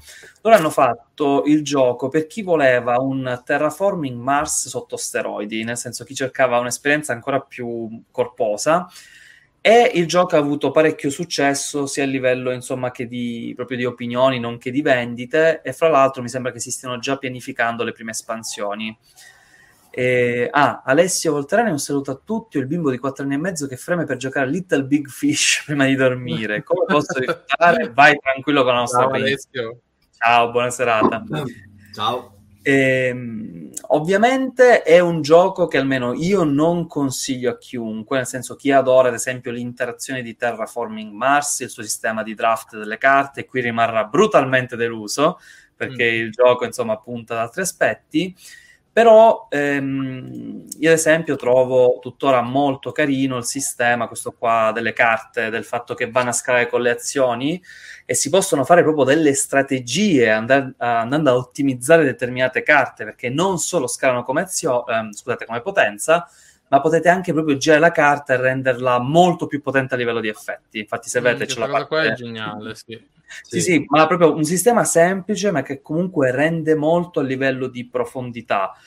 Il gioco ha una longevità abbastanza alta, perché mi sembra che solo le carte, quelle tra animali, sponsor e conservazione, ce ne sono più di 200, mi sembra 220, 230, roba del genere.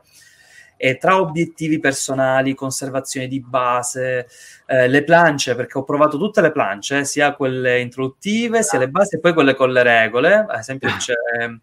Qual è stata quella della torre di guardia, che è molto carina, che se si costruisce attorno alla torre si ottengono più punti attrattiva. E quella dei chioschi ho provato. Quello che ci sono già i punti prestabiliti, esatto, per i chioschi. No, infatti carino, a livello di longevità è messo bene, però sì, ripeto, il gioco manca quasi completamente di interazione, perché a parte fregare qualcosa agli altri giocatori e qualche piccolo effetto qua là per prendere una carta o le monete, c'è poco. Chi cercava la costruzione di Terraforming Mars, dove tutti costruivano sulla stessa mappa, qui proprio te la puoi scordare. Al massimo c'è la vetrina, ma non dà nemmeno così tanto fastidio. Sì, c'è la cosa carina della pausa. Sì, quella può dare un po' di fastidio, effettivamente. Può rubare anche tipo una tile di uno zoo internazionale a qualcun altro, se in quel turno gli serve, ma poi comunque riappare il turno successivo, o comunque riappare quando c'è il break, quindi dai fastidio in quel momento, ma non tanto fastidio, non so. Sì. Infatti anche Riccardo dice giustamente manca di interazione, anche se quando ti fregano la carta in vetrina che volevi, o ti fanno scattare la pausa, quando è un bel po' di carte in mano non fa piacere. Sì, effettivamente pure a me è successo che qualcuno va a chiamare velocemente la pausa e quindi ciao, tante carte perse così senza poterle giocare. E sì, peccato infine anche per la durata, perché questo è legato alla scalabilità, c'è poco da fare, perché in due è perfetto. Proprio, infatti, per me, tipo, allora, dovendo giocare in 2 giocatori, per me viene prima Ark Nova e poi Terraforming Mars. In 3 dipende dall'esperienza. Mi ha asfaltato Terraforming l'ultima partita. E invece in 4 lì andrei a consigliare, cioè vi consiglio solo Terraforming senza proprio pensare minimamente ad Ark Nova, perché 4 Ark Nova significa perdere sanità mentale, ma brutalmente. E non so se voi volevate aggiungere qualcos'altro su Ark Nova, qualche consiglio, cosa vi ha ispirato il gioco rispetto anche a Terraforming. Dite voi. Il Terraforming sono un fan scatenato, quindi okay. Anche perché con l'espansione la fase prelude veramente è la perfezione. Una partita dura il giusto, si parte tutti con più cose, quindi è l'espansione necessaria per quel gioco.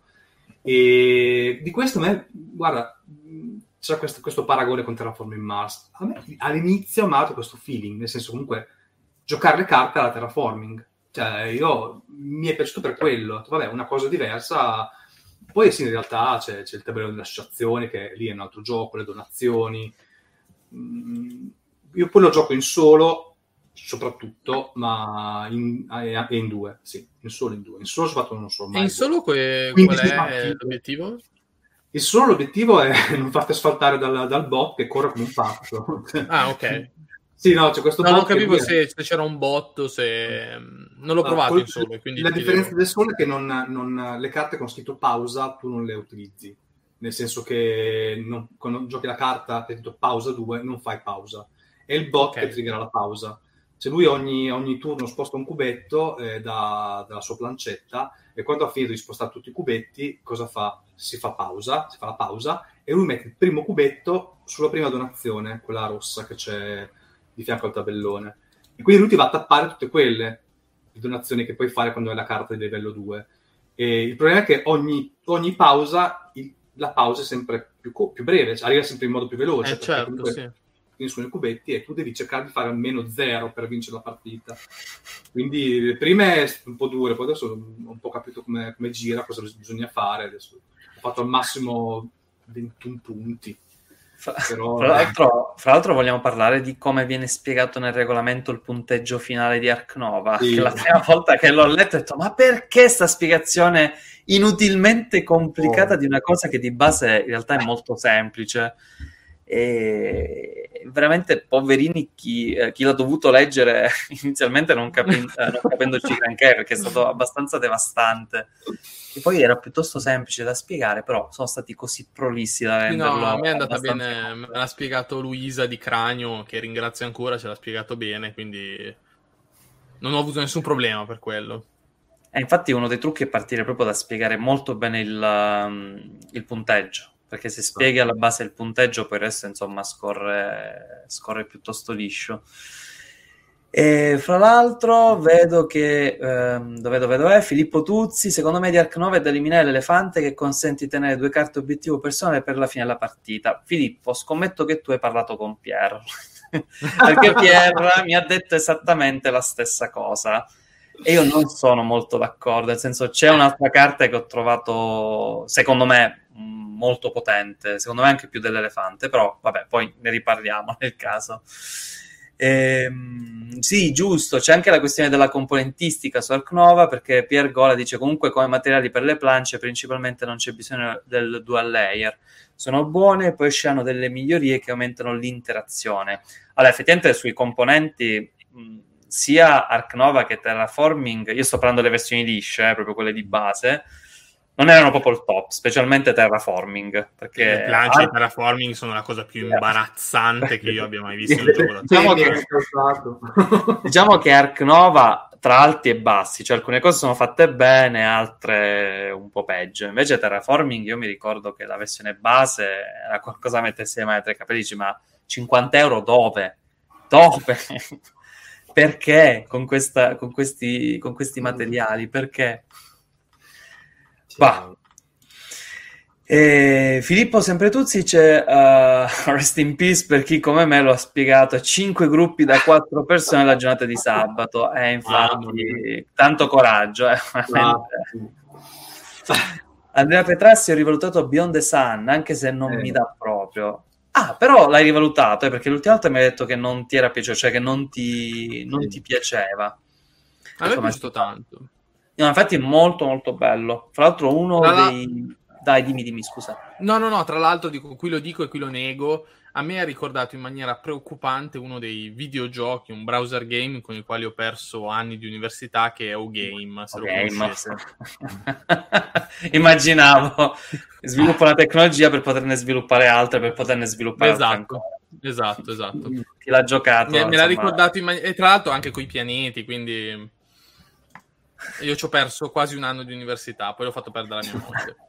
Tra l'altro Beyond the Sun, ragionavo sul fatto che è uno dei pochi giochi recenti che ha parecchia eleganza, nel senso ha poche regole, però che danno molta profondità, sì. Veramente tanta, e si sente sempre di più la mancanza di giochi del genere. Bello. LLK, buonasera a tutti quanti, buonasera anche a te, purtroppo mi toccherà recuperare in differita il pregresso. Vabbè, insomma, ci ascolterei poi più in là. Puoi ascoltarlo col podcast in macchina. abbiamo sempre il podcast. Esatto. Dundun Duncan, la cosa che mi ha colpito di più di tutti è tra gli ultimi gioconi provati, Ark Nova, Brasil, Messina, quanta roba. Ho trovato un'azione carta sbra, che penso intenda che sia troppo potente, che sono l'elefante, ok, l'elefante di Ark Nova, i gesuiti di Brasil, infatti pure avevo detto che i gesuiti era un po' troppo potente in Brasil Imperial, e il movimento dei sovrintendenti, penso volesse intendere quello, in Messina. Effettivamente sono un po' potenti, insomma, vabbè, c'è sempre quell'azione un po' potente. Anche in terraforming c'è leghe superiori che se ti esce nelle prime mani, cioè tu hai vinto, Leghe superiori è quella che ti dà +1 al valore dell'acciaio e +1 al valore del titanio, quindi il titanio vale 4 e l'acciaio vale 3. Ok, io non lo gioco da parecchio, quindi molto bene non me la ricordo, sai?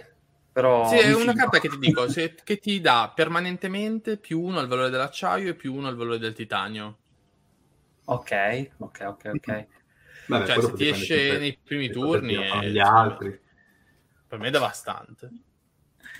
Andrea Ragazzini, carissimi, vi è capitato di provare alcuni ultimi titoli di Lucat, tipo Sleeping Gods e il terzo capitolo dopo Above and Below, Near and Far, che spero esca in italiano. Sapete nulla sulla sua localizzazione? Io, piccola premessa, poi ovviamente lascio la parola a Lorenzo e Alex, penso che questo sia l'autore che mi piaccia meno in assoluto per quanto riguarda i giochi da tavolo. Li ho provati quasi tutti i suoi giochi, ma niente, non riesco ad apprezzarlo, quindi non ti so aiutare. Voi invece? Sleeping Gods era uno di quei giochi che mi attirava tanto, però non sono ancora riuscito a provare, no? Sì, anch'io non ho... Okay. Ho una copia di Ancient World a casa, qui, ma penso non avessi mai giocato, sempre di Laucat. Quindi giocare a Roma. Il capolavoro non ho giocato su. Vedo che comunque parecchi, insomma, si lamentano del prezzo anche di Ark Nova, giustamente. €80 è esagerato, effettivamente. Ma ci sono i tray di plastica per contenere le cose. Effettivamente, se abbassavano a 60, 65 era pure meglio, insomma. Però, vabbè, allora, ragazzi, purtroppo i prezzi stanno aumentando, di qualsiasi cosa. La cosa positiva è che adesso rispetto a tanti anni fa si trovano subito sconti. Io so che tipo molti già l'hanno recuperata al 20-30%, insomma c'è un po' più di scontistica rispetto agli anni passati. Riccardo Giardina, Beyond the Sun Best 2021, attenzione, il meglio del 2021. Mi è piaciuto parecchio.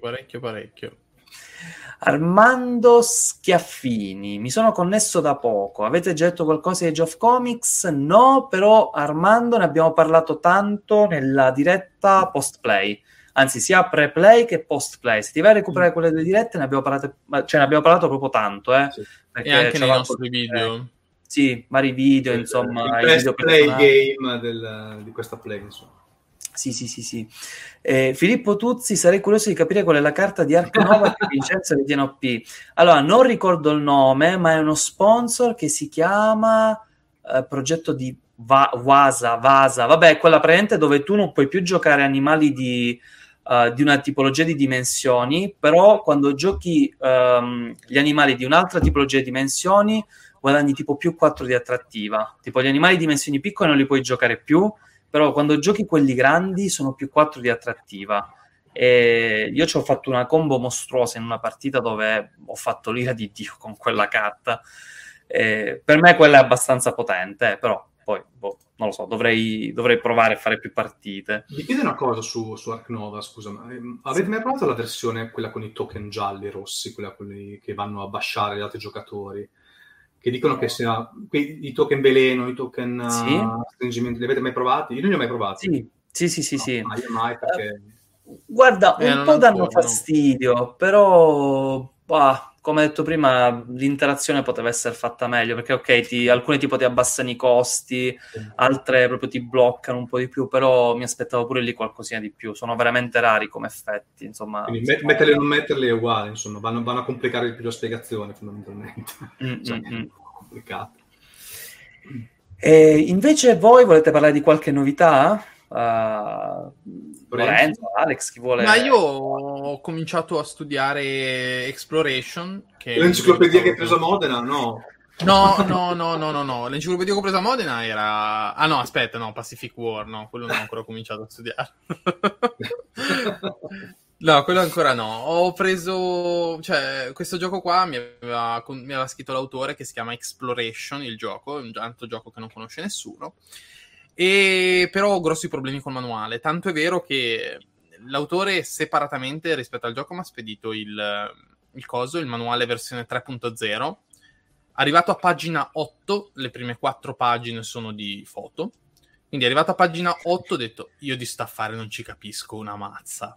Vado su BGG, primo post del 15 maggio, oggi è il 7 di giugno, manuale versione 4.0. Quindi ho scaricato quella, l'ho stampato, ho cominciato a leggermela, però ci sono alcune cose che non sono chiare, ho scritto, non mi hanno cagato di striscio. E quindi niente, adesso sto cercando di capire, perché secondo me lì sotto c'è un bel gioco, ha un nome che è sbagliato, perché di esplorazione in realtà non c'è niente.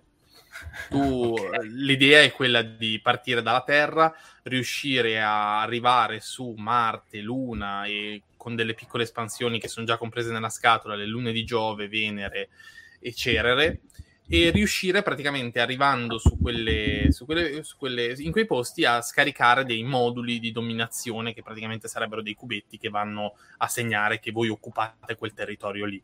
A seconda di quanti cubetti ci sono a fine partita per ogni posto, voi avete più o meno punti. Il gioco in grossa sostanza è questo. C'è un problema fondamentale che è il combattimento, perché le astronavi possono combattere, e però a quello che ho letto non funziona bene. Infatti l'autore ha fatto un'espansione, diciamo, separata. Nel manuale non c'è neanche più scritto il combattimento, cioè c'è soltanto quello che succede se due navi si incontrano, non c'è davvero una sezione di combattimento. Okay. Però lì sotto secondo me un gioco bello c'è, deve riuscire a venire fuori, cioè se ci fosse un manuale scritto bene non sarebbe il gioco dell'anno, ma sarebbe un gioco molto carino. Ci sono delle meccaniche, poi praticamente potete girare solo in un verso nell'orbita, se volete trasferirvi su un'orbita più grande dovete spendere energia, ci sono tante cose che sono davvero davvero carine, però sono spiegate in maniera talmente pessima che veramente non si riesce a capire niente. Questa cosa dell'orbita mi ricorda un po' il gioco, quello che ha lanciato la Pendragon, sul fatto che tu ti dovevi spostare sulle orbite, dovevi spendere energia. Sì, Starship Interstellar. Sì, mi ricorda un po' questa cosa. Sì, lì diciamo in Starship Interstellar tu vai a spendere del carburante. Sì. E devi fare i calcoli per l'andata e per il ritorno. In questo qua in realtà hai la possibilità di spendere dell'energia che poi però puoi riaccumulare tramite delle carte, quindi in realtà non è così, tra virgolette, punitivo come Starship Interstellar. Ok. E tu invece, Alex, ultima tipo novità, qualcosa che hai provato? A parte Carnegie ieri sera in 4, vabbè, mi è arrivato da un paio di giorni questo gioco qua, Zapotec, del caro Fabio Lopiano, autore di Autobahn, per chi non lo sapesse. Autobahn, esatto, anche di Merv, di tanti giochi, Ragusa penso. Ragusa, sì. E fatto un bellissimo gioco, rovinato da ergonomia pessima.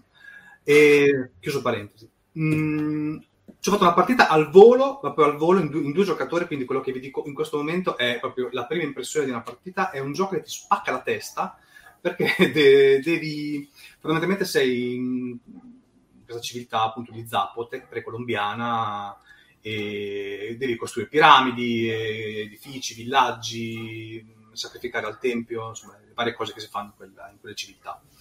Ecco, la cosa interessante è la selezionazione, che è un gioco di carte fondamentalmente. Hai delle carte in mano, si parte con 6 carte in mano, e in più ci sono 5 carte coperte, 4, che sono i 5 round di gioco. Comunque è anche un gioco velocissimo, in 2 un'ora, con spiegazione, e è un mercatino di carte. Tu cosa devi fare? Dalla tua mano devi giocare una carta. Questa carta ha 3 icone. In basso c'è un numero che determina l'ordine di turno, quindi più basso giochi, più basso è il numero, prima parti durante il round. In alto invece ha un'icona di una risorsa. Ci sono 3 risorse base del gioco, che sono mattoni, legno e pietra. classiche risorse dei giochi di gestione delle risorse, e che ti permetterà di avere un income di quella risorsa in più. Sul tuo tabellone personale, sulla tua plancia personale, hai una griglia 3x3 che tu andrai a integrare con altre tesserine che prenderai dal tabellone, che se riesci a incrociare appunto questa risorsa ti darà ulteriori risorse, ecco, durante il gioco. E al centro c'è questa immagine che corrisponde a dove puoi costruire un edificio, perché il tabellone ha 3 macro aree che sono dedicate alle divinità. Adesso scuserò parole che non sono del gioco, ma è così, giusto per farvi capire cosa sto parlando. Sono 3 macro aree che sono di 3 divinità. Ogni macro area ha 3 spazi che sono appunto pianure, foreste e colline. Ognuno di questi spazi può avere fino a 3 edifici, che possono essere templi, templi, campi o boschi. E quindi tu, quando giochi questa carta, se io ho una carta che c'è pietra, posso costruire quella casa solamente sulla pietra, quindi in tutte e 3 le macro aree basta che sia pietra. Se io ho una carta di un dio, di una divinità, posso costruire solo su quella macro area. Oppure se ho una carta che ha un edificio, posso costruire solo quell'edificio dappertutto. Questo è interessante perché all'interno al centro del tabellone c'è una carta che fa lo score di quel turno. Quindi c'è una carta da pietra, so che tutte le case nella pietra faranno 2 punti vittoria quel turno. E la cosa bella è che la carta che tu, alla fine del turno poi si scarteranno queste carte e si selezioneranno delle carte nuove da un mercato. La carta che non è stata selezionata andrà a fare lo score per il round successivo. Quindi tu devi pensare in tutto il tuo turno, uno, a costruire un motore di risorse, perché poi puoi fare quante azioni vuoi per quante risorse hai. Quindi puoi costruire anche 6 case di risorse, fondamentalmente. Ma il tema c'è o è appiccicato? Il tema no, è assolutamente astratto. C'è questo tracciato, sì, dei sacrifici, ma sì. Mi ricorda molto, penso che il designer sia quello che ha curato la parte grafica, sia quello di Tawantin Suyu. Gioco, secondo me, ultra sottovalutato di Turzi, che secondo me è un gioco della Madonna, però non è piaciuto a nessuno. E sì, comunque ricorda molto quel design lì. Per me è un gioco interessante, perché tu hai delle carte in mano, ogni carta che giochi sai che comunque devi fare questa scelta di costruire cose e cercare di vedere dove fare la score, costruire templi. È anche interessante perché tu costruisci un tempio, puoi mettere la base oppure puoi direttamente chiuderlo da dei punti di vittoria a fine partita. Ogni tempio che tu metti devi scegliere una tessera che ti fa scorare quell'area. Altri giocatori possono costruire sopra il tuo tempio. Guarda, secondo me è un gioco molto interessante. Prima partita ci ha veramente a parte brasato il cervello, ma forse in 4 giocatori si soffre un po' di downtime, secondo me, a mio parere, perché tu puoi fare tantissime azioni in un turno. Alla fine, nel quarto round, io ho costruito non so quante cose, quindi tu pensa, ci metti 5-6 minuti al giocatore a fare delle azioni, gli altri un po' si annoiano, non è che c'è interazione, non è che altri fanno cose, quindi farò altri try e poi ve lo racconterò meglio, se volete. Sì, assolutamente, possiamo pure parlarne poi direttamente, cioè facciamo poi un'altra diretta anche con le novità, esatto. Non ci sono problemi. E vedo che fra l'altro Filippo Campana chiede gioco iper sottovalutato, Smartphone Incorporated, anche a me è piaciuto tantissimo, pareri? Io l'ho preso da relativamente poco tempo e mi è piaciuto un casino, ma veramente veramente tanto. È un gioco che si spiega in poco, è veloce perché mi sembra che siano tipo 5 turni, 6 turni, una fare del genere, e puoi fare un sacco di cose, però ecco, l'unica cosa della quale soffre è il numero di giocatori, cioè è un gioco che io consiglio almeno in 4 o 5, secondo me è il numero giusto. Ci vuole l'espansione per giocare in meno di 4 o 5. La versione Kickstarter ce l'aveva già dentro, la versione non Kickstarter invece va acquistata a parte. L'espansione è un tabellone proprio diverso, più piccolo per 2 giocatori, perché altrimenti non ci si dà fastidio. È carino perché tu praticamente devi andare a produrre questi cellulari, venderli nei vari mercati a seconda di quello che puoi aggiungere, vari moduli. Non so se voi l'avete giocato. No, io no, purtroppo. Una partita mi è piaciuta, eravamo in 5. Una partita sì, è il numero giusto secondo me. Ma bello, bello, bello. Tra l'altro, con una componentistica fuori, è un tabellone fuori scala. Infatti. Sì, ci sono cioè ogni giocatore ha una scatolina che apri e dentro ci sono tutte le tue cose, ci sono tutte le varie tipo ci sono delle scalette per segnare i token progresso, hai due cartoncini che rappresentano, cioè sono come due tablet che tu praticamente all'inizio devi incastrare, andare a coprire certe aree dietro un tabellone, poi si rivela tutti insieme il tabellone e si vanno a guadagnare le risorse che ci sono sopra. Molto molto molto carino, mi è piaciuto proprio tanto, sembrerebbe proprio curato. No, ma ti dico, i componenti sono allucinanti. Ok, metto in wishlist, va, ho capito. Per rispondere velocemente a Andrea Ragazzini, se avete già parlato di Verix poi vado a recuperare. Sì, abbiamo parlato molto velocemente di Verix prima, insomma si è risposta a qualche domanda in merito.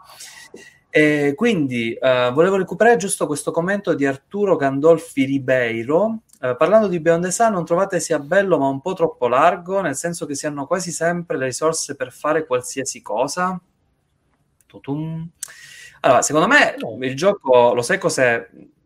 Non è largo perché gli altri giocatori, quelli che sanno giocare, ti mettono fretta, ma non si fermano un secondo, no. te la fanno vedere loro la strettezza del gioco, che vanno veramente come pazzi. Voi come la vedete invece? Ma io largo non l'ho trovato, nel senso volevo fare cose e non sempre mi bastavano o gli spaziazioni o le risorse, cioè poi te la devi giocare bene perché... A seconda di quale la plancia ha due lati, non mi ricordo se sono due lati o due planche diverse, adesso non mi ricordo, quelle asimmetriche e quelle simmetriche. Sì, sono da una parte per, un po' più i vari dadini, no? Sì, ok. E quindi nel senso te la devi sapertela giocare anche bene, soprattutto se giochi con le planche asimmetriche, perché poi andare a prendere la risorsa giusta di popolazione e così via non è facilissimo. Okay. Secondo me Sì, no, ci sta, confermato. E, fra l'altro, sempre Filippo Tuzzi chiede se avete provato anche smartphone mobile, stavolta non è mobile. No, io non l'ho provato. Mi sembra che si chiami Mobile Markets, però. Ah, io proprio questa serie mi manca, sai, infatti devo indagare perché sembra fatta molto molto bene. Dai, magari. Sì, Mobile Markets. Tra l'altro Andrea Petrassi dice che vorrebbe giocare proprio Dark Nova con Alex. Non so dove siamo, non siamo vicinissimi. No, è qua da me, Cosenza, quindi la vedo un po'... c'è un po' di strada da fare. Cristiano Antonini, salve a tutti, cosa ne dite di Carnegie? Ne abbiamo parlato prima, se recuperi la differita, poi insomma ne ha parlato Alex un po' prima, anche in altre dirette ne aveva parlato Flavio, Sì, soprattutto Flavio. Ok, io ne approfitto proprio un secondo per rispondere a quel vecchissimo commento di Yam 75 che parlava appunto di Hidden Leaders. Proprio mi ritaglio giusto 2 minuti, velocissimo, perché questo gioco è stato per molti la sorpresa del play di quest'anno. È andato praticamente a ruba allo stand della Little Rocket Games. Io proprio oggi ho fatto uscire un video dove ho detto che mi è piaciuto, però non è che mi abbia fatto impazzire, cioè non lo vedo questo gioco rivelazione della fiera. La base è molto carina perché è un gioco velocissimo, tipo veramente 20 minuti 30 al massimo e si chiude una partita, però ha un problema. Di norma i filler, i party game, hanno il pregio che hanno una scalabilità molto buona, nel senso lì si gioca in 3, 4, 5, 6 e vanno a migliorare. Questo no, ha questo problema brutto che è solo da 4, perché in 2 è troppo statico, in 3 un giocatore rischia di venire proprio tagliato fuori, perché 2 hanno la stessa fazione e quindi si alleano, 5 e 6 tempi morti eccessivi e poi anche incontrollabile. E infatti proprio con Yam 75 oggi ne parlavo nel mio video dicendo che a me a livello di meccanica è piaciuto perché ci sono questi due segnalini che vedete nell'immagine, quello rosso e quello verde, che in base alla loro posizione a fine partita fanno vincere una delle 4 fazioni e voi di nascosta avete un personaggio che va a supportare 2 delle 4 fazioni presenti in gioco.